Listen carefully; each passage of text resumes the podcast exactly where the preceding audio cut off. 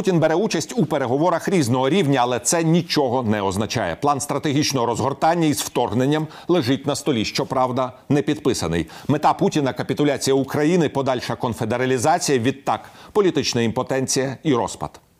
Росія наполягає, щоб Україна вела прямий діалог з так званими ЛДНР. Якщо Україна на це піде, тоді статус Росії зі сторони конфлікту зміниться статусом посередника. Тому ми на це не йдемо. Дмитро Кулеба, міністр закордонних справ України. Про дипломатію і російську військову істерію, військовий журналіст, автор книг Аркадій Бабченко, який перебуває на еміграції в Ізраїлі.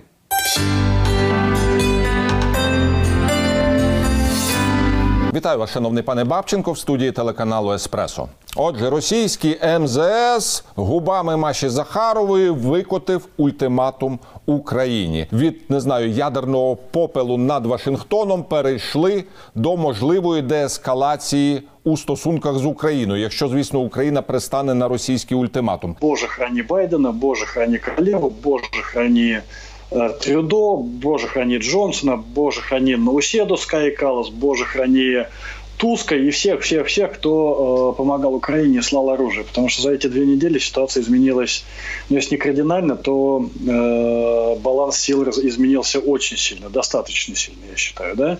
Если бы я месяц, месяц назад, я бы еще сказал, что вторжение неминуемо, то сейчас я уже не знаю, да, ответа на этот вопрос у меня нет.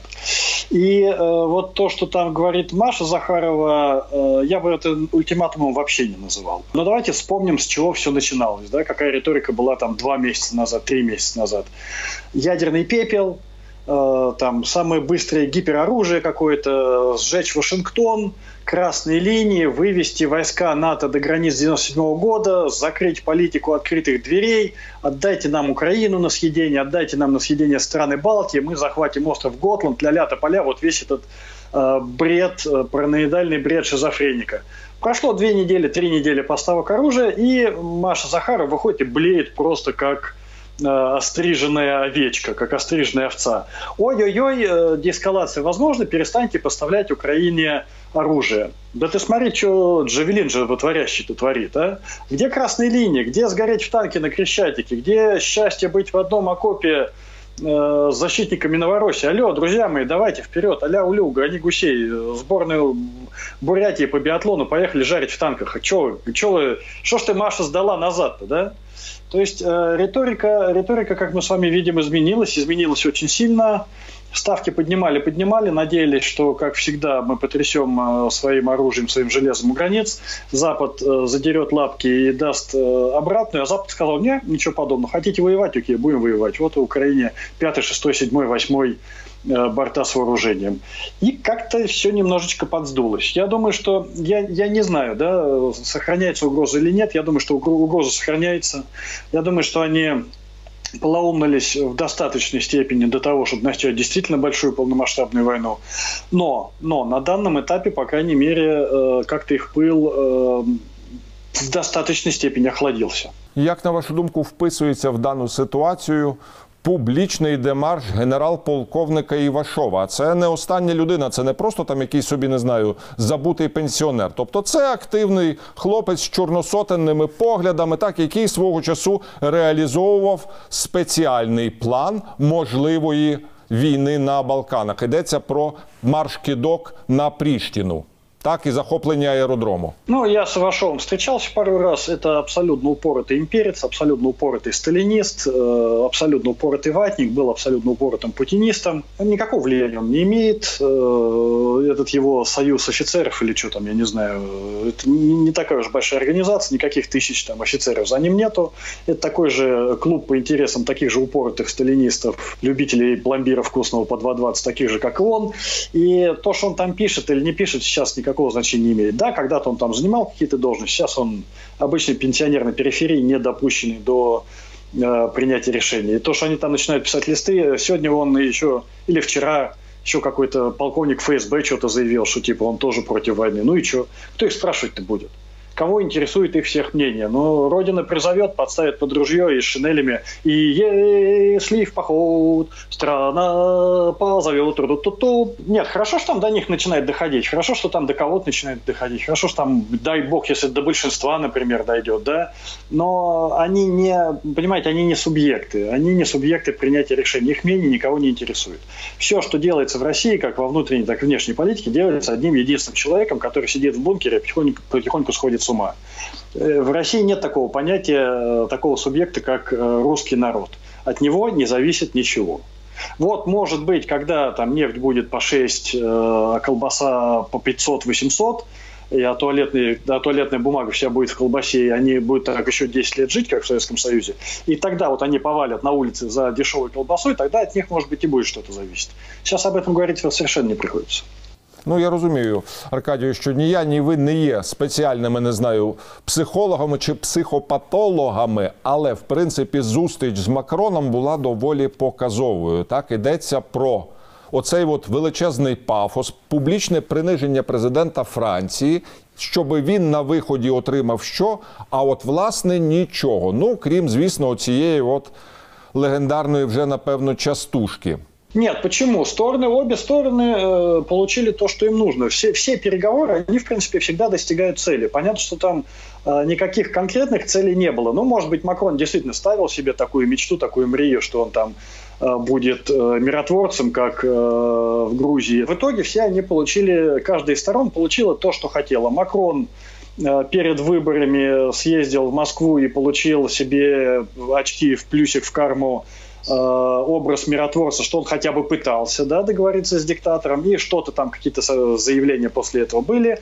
Путин получил себе плюсики, что вот к нему ездят э, лидеры мировых э, стран, мировых держав, а он э, об них публично вытирает ноги. В принципе, стороны остались при своих. Эти, эти переговоры нужны были исключительно для того, чтобы состоялись переговоры.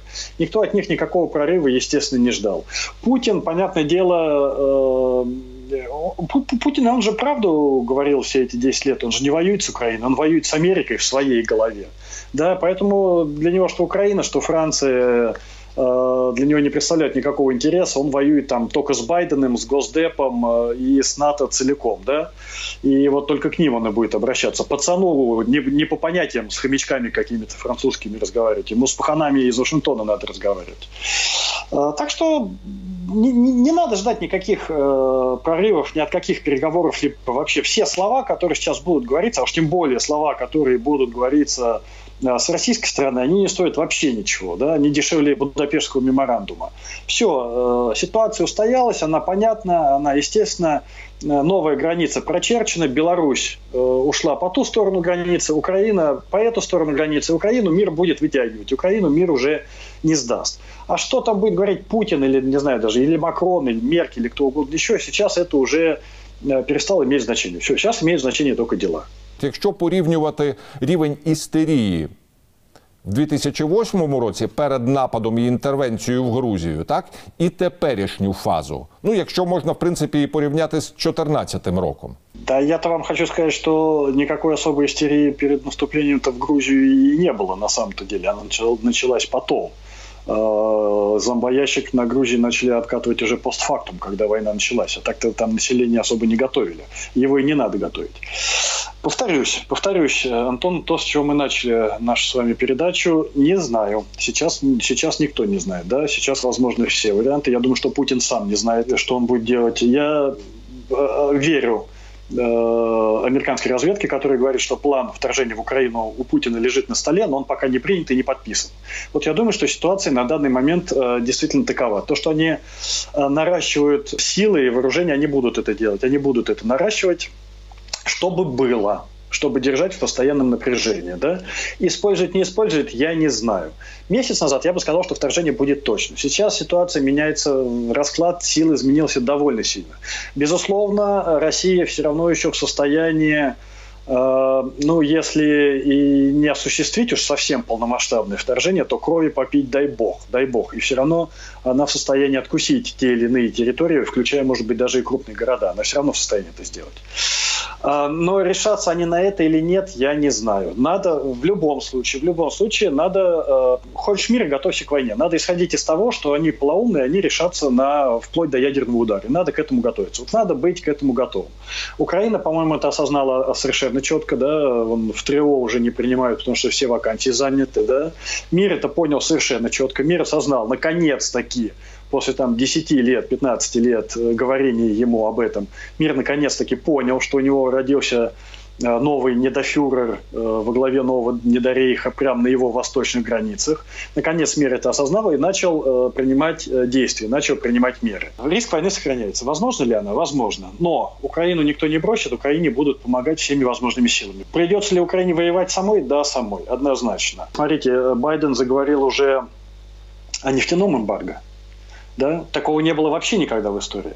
А, Рейган вводил эмбарго на поставку э, нефтяного оборудования для добычи нефти, а нефтяного именно эмбарго не было. И сейчас разговоры идут уже и о нефтяном эмбарго, там, и то, что Северный поток-2 перекроет, я ни на секунду не сомневаюсь, и о полной блокаде и так далее и тому подобное.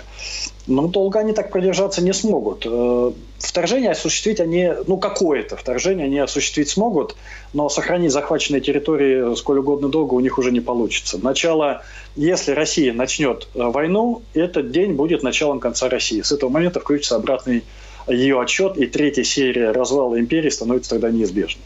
Вопрос в том, сколько э, жизни это будет стоить. Ну, от питання я регулярно говорю з нашими військовими, так і вони кажуть, що зайти вони може і зайдуть, а от вийти вони не вийдуть. І тут питання ключове: так, рівень абсорбції трупів. В Російській Федерації так ми пам'ятаємо, що першу чеченську війну зупинило що недобра партія Яблука, недобра Валерія Новодворська, так а гроби, які конкретно почали приходити. Вы не забывайте, что с 99-го, с 94-го года изменилась не только российская армия, но и российское общество. Потому что Первую Чеченскую войну российское общество действительно не приняло, ее никто не принял. А, тогда было независимые СМИ, тогда была партия Яблок, тогда была Новодворская. Сейчас ничего этого нет, независимых СМИ нету, э, никакой партии Яблока нет, никакой оппозиции там нет. И само общество за эти 20 лет, оно к войне абсолютно толерантно. Да? Оно как вот но я видел, как эта нация сходила с ума в 2014 году. Они реально абсолютно сошли с ума. Поэтому если э, уровень абсорбции э, гробов для чеченской войны был, ну, несколько тысяч, ну, может быть, десяток тысяч, да, то сейчас он возрос, ну, кратно точно. Ну, 100 тысяч трупов они сейчас переварят без проблем, спокойно. Просто, можливо, Путін розраховує на таку собі каскадну операцію. З одного боку він починає нагинати офіційний Київ, щоб він розпочав так далі. Оті от розмови про амністію, конфедерацію і так далі. А сам в той момент він буде розраховувати на те, що значна частина українського суспільства скаже Е, ні. І от тоді починається внутрішня двіжуха. Да, да, это возможно. Это возможно. Если, э, если в Украине начнется третий Майдан, э, это сильно повышает риски э, вторжения, безусловно. Да? Пропустить такой шанс, но на месте Путина я бы его не пропускал бы. Я верю, что существуют все эти планы Шатун и планы по раскачиванию ситуации, тем более учитывая личность президента Украины на данный момент, личность верховного главнокомандующего.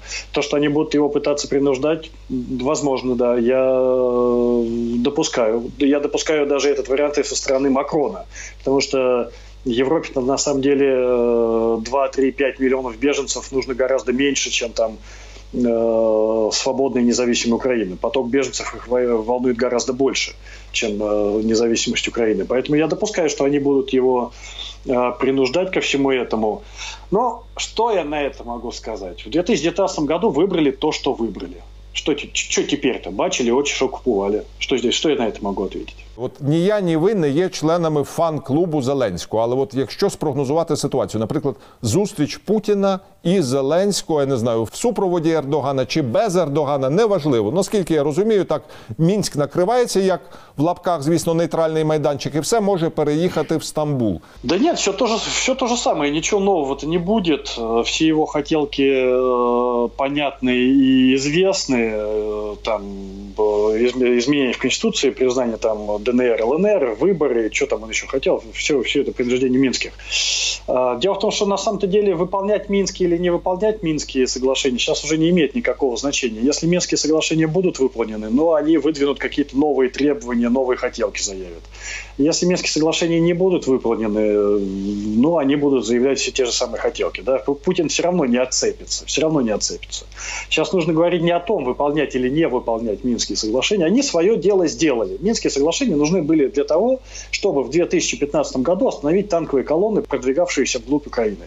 Они эту задачу выполнили. Танковые колонны они остановили. Бои перешли в позиционные, э, все равно стрелянина, понятно, там каждый день, все равно э, погибшие были каждый день, но продвижение колонн, продвиж- расширение территории оккупации, расширение этой раковой опухоли было остановлено. Все, проехали. Выполнять их, понятно, что, собственно, никто и не собирался. То, что сейчас Россия начинает давить, выполняйте Минские, не выполняйте Минские, об этом не надо уже думать. Это подготовка к прошлой войне. Надо, надо готовиться к будущей войне. Нужно искать новые варианты. Ми ж розуміємо так, що Путін буде вимагати не тільки мінських, і погрожуватиме він не тільки, умовно кажучи, абстрактній державі Україна. Можливо, він буде дуже конкретно лякати Зеленського. Возможно, но здесь-то что мы с вами можем сделать? Ну вот был бы Порошенко, мы бы с вами сейчас были, наверное, спокойны, по крайней мере, да, потому что я не знаю, как у него получалось, но у него, черт возьми, получалось. И сплотить всех вокруг себя, и кинуть, и послать, и отпетлять, и остановить, и э, запустить программы вооружения и так далее и тому подобное. Но то, что сейчас такая власть, ну, ну, ну что мы с вами можем сказать? Ну вот такая власть. Но надо быть готовыми ко всем вариантам, безусловно. Э, Я, для, для меня самое главное это украинское общество. Да? А в украинское общество я верю вообще без вопросов. Да? Я э, вижу, э, сколько людей готовы будут взять в руки оружие и пойти защищать страну, да, когда там журналисты, политики откладывают в сторону ручки фотоаппараты свои и берут в руки автомат. Ну, ну, ну просто так уже ничего не будет. Никакой легкой прогулки уже не будет. А дальше, повторюсь, уже как фишки лягут. Война план покажет. Наостанок, Аркадію, а чого боїться Путін, на вашу думку, от в, да, в даному розкладі? Вот этот вот стол с Макроном шестиметровый, вот этот, да, его параноидальная боязнь отравления и параноидальная боязнь э, всего этого ковида, э, он боится смерти. Он очень боится смерти. Несмотря на то, что он считает себя, видимо, посланником Бога на земле, э, призванным, чтобы восстановить величие России, и этот человек очень сильно боится смерти, да. Ну на цій оптимістичній ноті, на жаль, маю завершувати нашу розмову. Щиро вам вдячний Аркадію за участь в ефірі телеканалу Еспресо. Дякую.